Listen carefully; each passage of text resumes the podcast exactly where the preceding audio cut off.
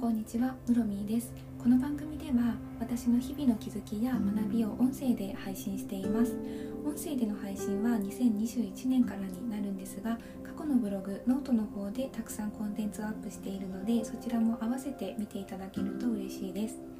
早速なんですが今回のテーマが仕事とプライベートを分けることは本当に正しいことなのかというテーマでお話ししていきたいと思います。皆さんは普段仕事とプライベートってきっちり分けられていますか？私はこれまでその仕事とプライベートを分けることは大事っていうふうにいろんな方から聞いてきてそれが正しいと思って過ごしてきました。というのも私はまあ昔からすごく不器用な性格なのでいろんなことを両立してすることができないタイプでした。なのでなおさらこの話っていうのは私にとって耳が痛い話でした皆さんあのワークアズバランスっていう言葉はご存知でしょうか？この言葉は筑波大学教授の落合陽一さんが提唱された言葉になります。これが何なのかっていうと仕事も、えっと、趣味や仕事を生活の一部として捉えるという考え方になります。なので仕事と、まあ、それ以外を分けることなくもう一緒のものとして考えるっていうものになります。私はこの言葉を知った時にすごくハッとさせられるものがありましたしなんだか心が軽くなったような気がしました。というのも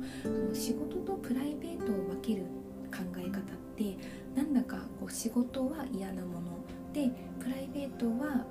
楽しいものっていう風な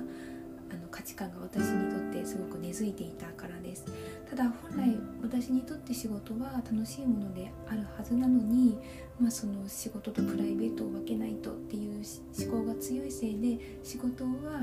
仕事は嫌なものなんじゃないかっていうふうに時に感じてしまうことがありました。このワークアズバランスの考え方を知って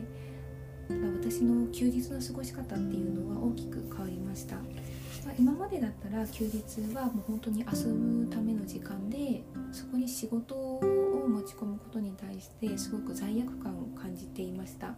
でも今はそのもちろん一日遊ぶ日もあるんですけど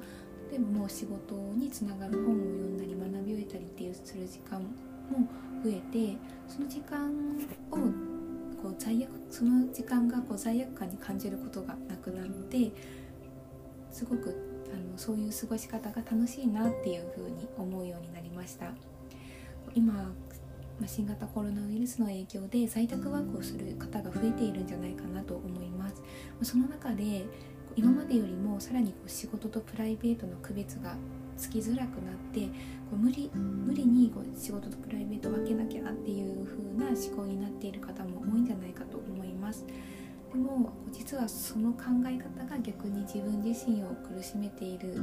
可能性もあるんじゃないかなと思って今回この話をさせていただきました。いかがでしょうか？この番組ではこの番組は毎週日曜日に配信をしています。次回もまたよければ聞いていただけると嬉しいです。それでは最後まで聞いていただいてありがとうございました。